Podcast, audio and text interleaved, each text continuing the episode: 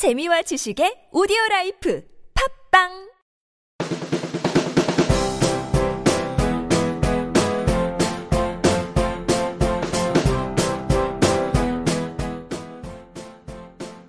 한림대학교 취업지원센터 리얼 잡마케터가 만들어가는 취업에 관한 이야기 그리고 20대의 사랑, 남녀, 일상을 재치있게 담은 방송 여기는 한림대 잡다한 생각입니다.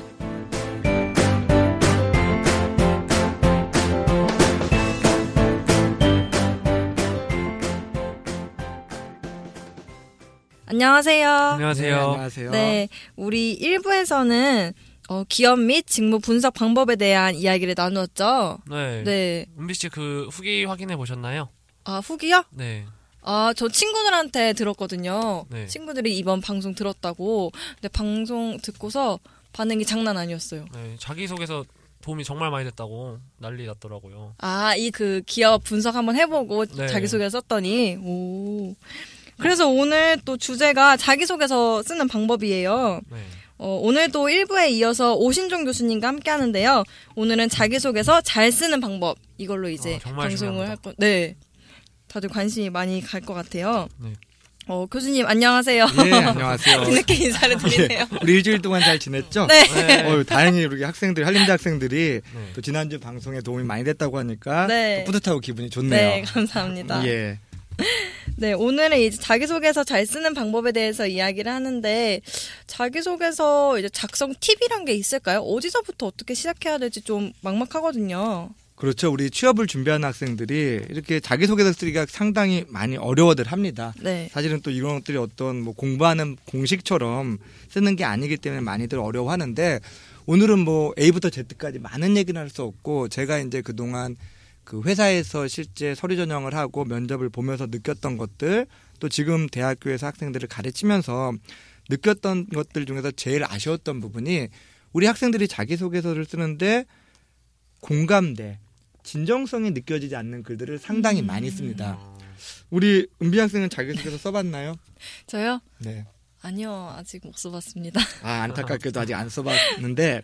근데 이제 이 방송을 듣는 많은 학생들도 우리 특히 4학년 학생들은 취업을 하기 위해서 자기소개서를 썼을 텐데 보면 대부분 자기의 그냥 경험들을 때로는 조금 과장되게 네. 네. 조금은 좀 없는 것도 있는 것처럼 네. 이렇게 해서 쓰는 경우들이 많은데 사실 그렇게 쓴다라 그래서 그게 특별히 도움 그 경쟁력이 있거나 또는 음. 기업에 어필이 되지는 않는다라고 보여져요. 음. 그러면 내 얘기를 쓰더라도 상대방으로 하여금 공감이 될 수 있게끔 공감이라는 거는 그 글을 읽고 나서 아 그래 이 친구가 이런 경험을 통해서 참 좋은 것들을 배울 수 있었었고 또 앞으로 그렇기 때문에 우리 회사에 들어오게 되면 이런 일들을 잘하겠구나라는 것들이 와닿아야 되는데 근데 안타깝게도 그동안 제가 봤던 많은 자기소개서는 그냥 본인들이 했던 경험들을 쭉 나열해 가지고 음. 과연 이게 이 친구들이 했던 건지 아니면 다른 사람이 쓴 거를 갖다가 베낀 건지 이렇게 모르는 경우들이 많아서 참 안타까웠던 것 같아요. 음. 그래서 제가 오늘 이제 쭉 여러분들이랑 하고 싶은 얘기는 바로 공감대가 갈 수 있는 음. 진정성이 느껴지는 자기소개서는 이렇게 써야 된다. 아, 이런 음. 얘기들을 좀 해주고 싶습니다. 혹시 그럼 그 진정성에 관해서 기억에 남는 사례 같은 거 혹시 있으신가요? 어, 여러분들이 이제 말로 들을 때는 또 어, 맞는 얘기 같긴 한데 네. 네. 딱 와닿진 않잖아요. 네. 그렇죠? 그래서 이제 진정성이라는 거는 바로 이런 것들이에요. 그러니까 저는 인과관계 어떤 경험들을 할 때 그 경험을 하게 된 원인과 결과를 써주는 게 진정성이 있는 건데 음. 제가 지금 기억나는 사례가 있다라 그러면 어, 전에 가르치던 학생인데 이 학생이 이제 본인이 굉장히 꼼꼼한 사람이다. 네. 꼼꼼하기 때문에 이 기업에서 이제 이런 일을 할 때 도움이 될 거다. 이런 얘기를 자기소개서에 썼는데 어떻게 썼느냐? 저는 굉장히 꼼꼼한 사람입니다. 그렇기 때문에 이제 이런 것들을 이제 증빙하기 위해서 그래서 대학교 때 이러이러한 대외 활동을 했는데 당시에 우리는 이런 좀 시간이 얼마 없다라는 그런 이제 급박한 사항을 맞닥뜨리게 됐다. 어. 네. 하지만 나는 꼼꼼하기 때문에 이런저런 역할을 통해 가지고 그 상황을 잘 해결해서 좋은 결과를 얻었습니다라고 자기소개서를 썼어요. 네. 네. 근데 우리 은비 학생은 이 얘기를 들으면 네. 이 친구가 정말 꼼꼼하게 그걸 잘했는지 안 했는지 알 수 있을까 없을까? 음, 좀 어려운 것 같아요. 알 그렇죠. 수 있긴. 판단하기가 어렵겠죠. 네. 저도 그냥 대외 활동을 했다고밖에 못 느껴지는 것 같아요. 음, 본인이 정말 그렇게 했는지 안 했는지가 우리는 같이 경험을 해보지 않았기 때문에 알 수가 없다라는 거죠. 네. 바로 이런 것들이 이제 공감을 못 주는 건데, 음. 그러면 이제 이 친구가 어떻게 공감을 줄 수 있느냐? 바로 원인이라는 거죠. 어떤 원인? 어떻게 내가 이렇게 꼼꼼하게 꼼꼼한 역량을 갖게 됐는지. 그러니까 이런 것들을 꼼꼼하게 잘했다라는 게 아니라 어떤 어떤 이유 때문에 이런 꼼꼼한 능력을 갖게 됐는데 음. 그 덕분에 나는 이렇게 대외 활동을 잘했다. 이렇게 이야기를 풀어가게 음. 되면 조금 더 공감대를 줄 수 있습니다. 음. 그럼 우리 수만 학생 이 친구가 왜 꼼꼼했는지 궁금하죠? 네, 정말 음. 궁금해요. 어떻게 된 건가요? 어, 그 친구한테 제가 물어봤더니 그 친구도 처음에는 본인이 모르더라고 내가 왜 네. 꼼꼼한지 어. 한참 고민을 하다가 아 생각해 보니까 이렇게 얘기를 하더라고요. 우리 수만 학생은 어, 수학 선생님 하면 어떤 느낌이 드나요? 수학 선생님이라고 하면 약간 딱딱한 이미지도 있는 것 같고, 약간 남자의 이미지가 더 강한 것 같아요. 음, 그렇죠. 뭐, 네. 뭐 사람들마다 수학 선생님 하면 생각하는 것들이 조금은 다르겠지만 대부분 약간 꼼꼼하고 또는 딱딱하거나 원리 원칙을 잘 지키는 것처럼 그런 이미지가 떠오르죠. 네. 근데 재밌게도 이 학생은 어머니 아버지가 두 분 다 수학 선생님이셨어요. 음. 은비 학생이 생각할 때 엄마 아빠가 다 수학 선생님이다. 우리 이 학생은 어린 시절이 어땠을 것 같아요? 음, 뭐 그 영향을 받아서 좀 꼼꼼하고 약간 원리 원칙을 잘 지키는 성격이었지 않을까요? 그렇죠. 굉장히 쉽게 얘기하면 피곤했겠죠. 네.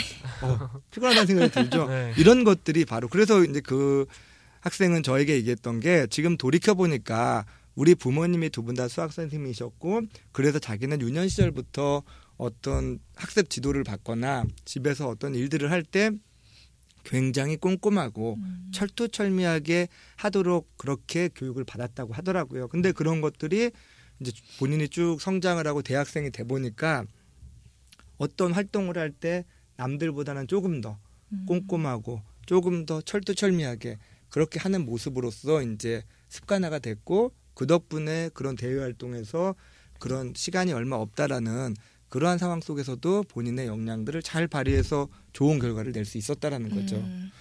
우리 은비 학생 이렇게 들어보니까 네. 처음 들었을 때랑 비교해봤을 때 어때요? 조금 더 공감이 되나요? 네, 확실히 좀 달라요. 느껴지는 게. 네, 저도 어, 이렇게 써야겠는데요.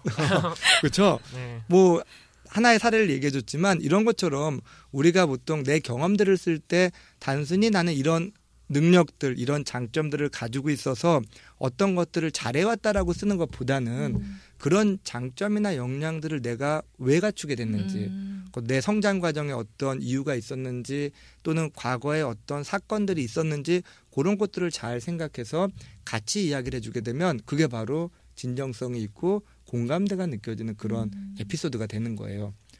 뭐 한 가지만 더 얘기해주면 이랬던 학생들도 있었습니다. 본인이 굉장히 책임감이 뛰어나서 뭐 네. 마찬가지로 대학교 학생회 활동을 열심히 잘했다 이런 식으로 이제 본인의 자기소개서를 썼는데 마찬가지로 여기도 우리 수만 학생 들을 때 원인이 없죠. 네. 얘가 네. 그냥 무조건 꼼꼼 책임감만 있다라고 했으니까 그래서 이제 이 학생도 곰곰이 생각해 보니까 어떤 이유가 있었느냐 본인이 글쎄 중학교 고등학교 6년 동안 전부 다 남들과 다르게 그 학교가 1회로 입학을 해서 1회로 어. 졸업을 했다라고 하더라고요. 어, 어 그러면 우리 은비 학생 1회로 들어갔으면 선배도 없고 네. 친구들이랑 쭉 학교 생활을 해왔고 6년을 그렇게 해왔다 그러면 다른 사람들보다는 좀 더 책임감 있게 했을 가능성이 높아 보이나요? 낮아 보이나요? 높아 보입니다. 그렇죠. 네. 바로 이런 원인이 있었기 때문에 이 친구도 대학교에 와서 다른 학우들보다는 훨씬 더 꼼꼼 책임감 있게 네. 일들을 해나갔다라고 보여지는 거죠. 음. 바로 이런 것들이 하나의 그런 공감대를 주는 사례라고 이야기해 줄수 있을 것 같아요. 어, 단순히 저도 자기의 가진 어떤 장점을 어필한다고 생각했는데 그걸 얻게 된 그 과정을까지 적는다는 것도 새로운 네, 이야기였던 것 같아요. 어, 그러면 또 자기소개서 항목 중에 자기의 장단점을 쓰라는 부분이 있잖아요. 그렇죠. 그럼 단점을 쓸때 정말 자기의 단점을 써야 되는지 이걸 어떻게 어필을 하는 건지 잘 모르겠거든요. 네, 정말 궁금합니다. 네. 예. 맞아요. 우리 저도 이렇게 학교에 있으면 학생들이 단점을 어떻게 써야 되죠라는 질문을 참 많이 해요. 우리 은비 학생은 본인의 단점이 혹시 뭐죠? 제 단점이요. 어, 제 단점은 약간 어떤 일을 할 때 좀 마감일이 닥쳐와야 약간 어떤 초능력적인 힘이 발휘가 돼서 하는 것 같아요. 그러니까 그때 더 집중이 잘 된다고 할까? 닥쳐올수록 일이. 어, 그래 네. 그러면 본인은 좀 벼락치기 스타일이다. 네. 이런 게 단점이라고 이야기했는데 어 보면 이제 우리 취업을 준비하는 학생들이 단점을 쓸 때 제일 많이 걱정을 하는 게 내가 너무 치명적인 좀 회사에서 일하는 데 있어서 문제가 될 만한 단점을 쓰게 되면 불이익을 받지 않을까 이런 식으로 걱정들을 많이 네. 합니다. 네. 그래서 이걸 쓸 때는 마치 단점 아닌 것처럼 음. 때로는 이게 약간 장점처럼 보이지 않을까? 방금 우리 은비 학생도 뭐 초인적인 힘을 발휘한다. 그러면 우리 우리 승만 학생 어때? 이게 장점 같아? 단점 같아요 지금?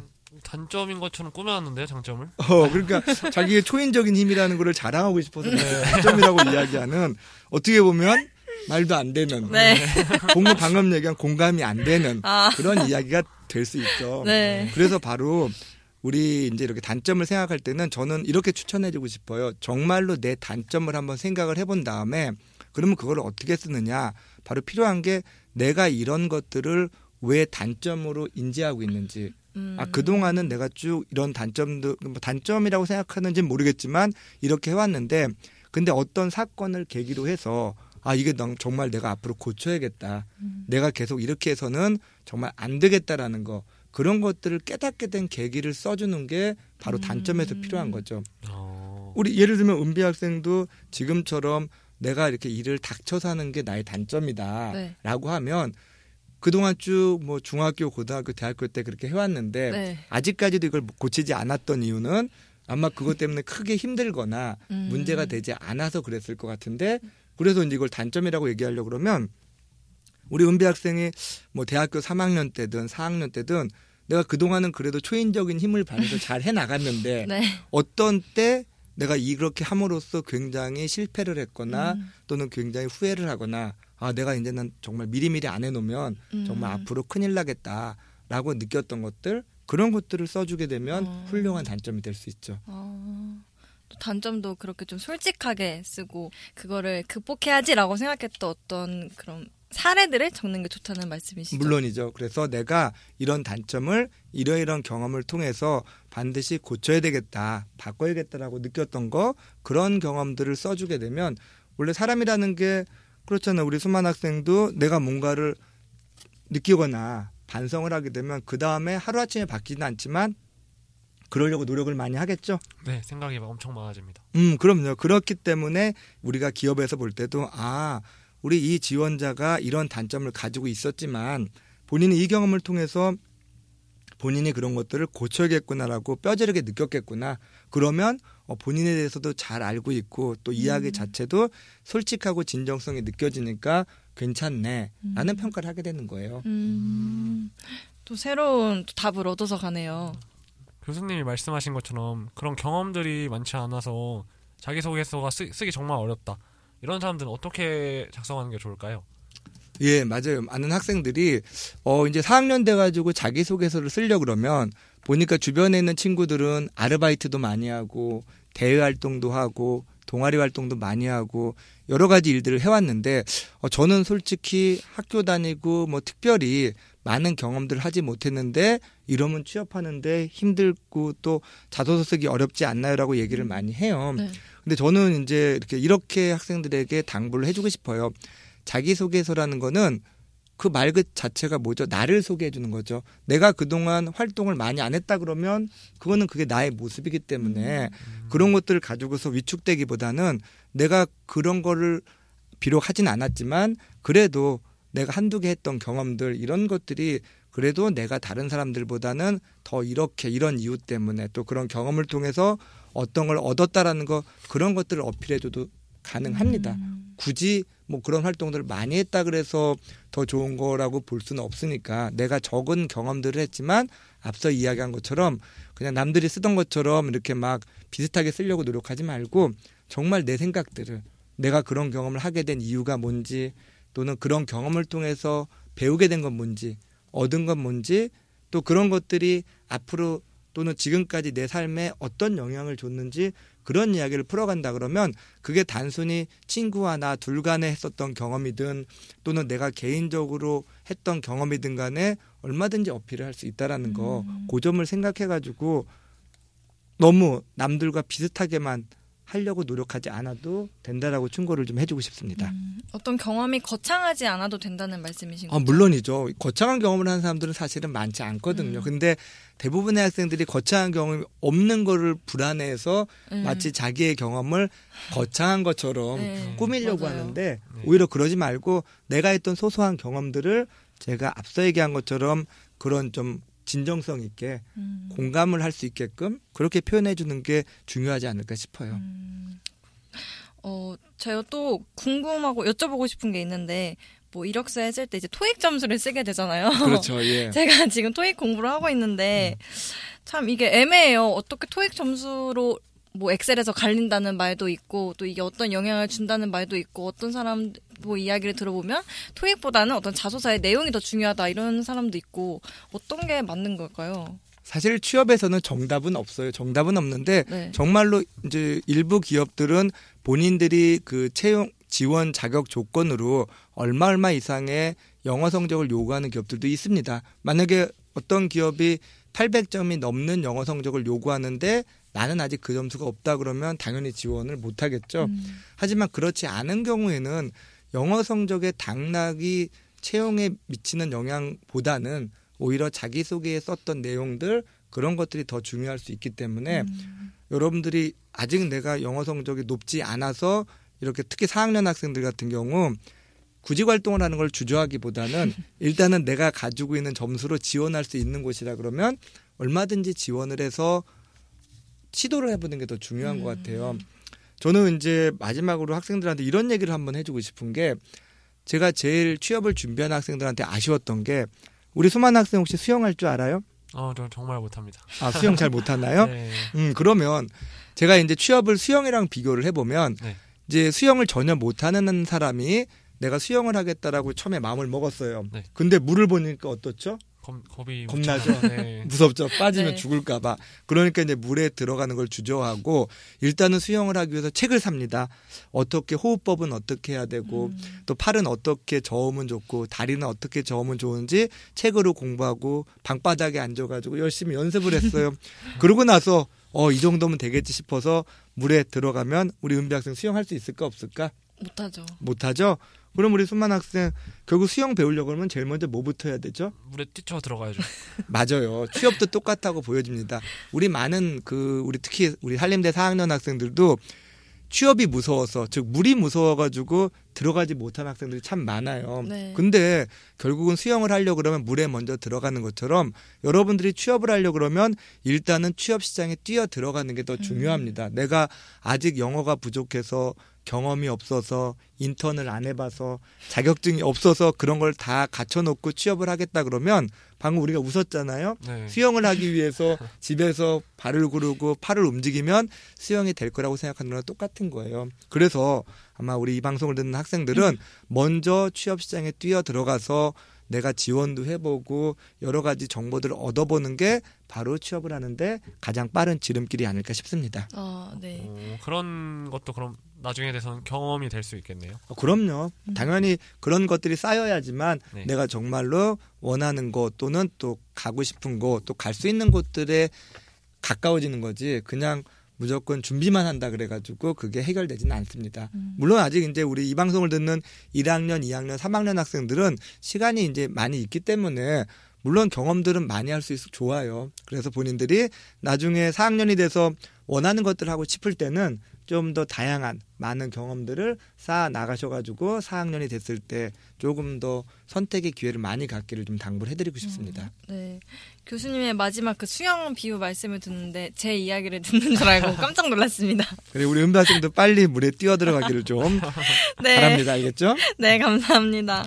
네, 오늘 2부 방송 또한 정말 저번 방송처럼 너무 유익하고 정말 어디서도 들을 수 없었던 이야기를 전 진짜 많이 들은 것 같아요. 정말 진심으로. 네, 이번 저번 화랑 요번 화는 진짜 하나도 빼놓을 게 없이 네. 꼭 들으셔야 돼요. 네, 정말 너무 감사합니다. 또 1부, 2부 같이 방송해 주시고 또 한림대 학생들에게 특강 외에도 이렇게 좋은 말씀만 콕콕 골라서 전달해 주셨는데 네, 너무나 감사드립니다. 예, 우리 한림대 학생들 모두들 좋은 그 경험이 됐었으면 좋을 것 같고 또 앞으로 방송 말고도 제가 또 한림대 겸임 교수기 때문에 많은 또 오프라인에서 여러분들을 만날 기회가 있을 거예요. 그래서 다들 수업도 신청을 하고 또 저를 특강 때 보게 되면 반갑게 또 인사하고 또 많은 것들을 얻어가시기를 당부드리고 싶습니다. 네, 감사합니다. 아, 감사합니다. 네, 예. 저희 방송은 오늘 여기서 마치고요. 또 다음 팟캐스트 방송 방 다음 팟캐스트 방송 때 만나도록 하겠습니다. 네, 안녕히 계세요. 안녕히 계세요. 네. 잡다한 생각을 다시 듣고 싶으신 분은 한림대학교 블로그 www.blog.naver.com 슬래시 hl underbar jobmarket을 찾아주시고 블로그 이웃 추가도 해주세요. 한림대학교 취업지원센터 페이지도 있어요. 페이스북에 한림대학교 취업지원센터 잡마켓이라고 검색하시면 됩니다. 팟빵과 아이튠즈에서는 한림대 또는 잡마케터를 검색하시면 언제든지 다시 들으실 수 있습니다. 마지막으로 스마트폰 어플을 다운받아서 저희를 언제 어디서든 만나보세요. 채널 구독과 별점 그리고 응원의 댓글 잊지 마시고요. 본 방송은 한림대학교 취업지원센터 리얼 잡마케터 1기에서 만들어졌습니다.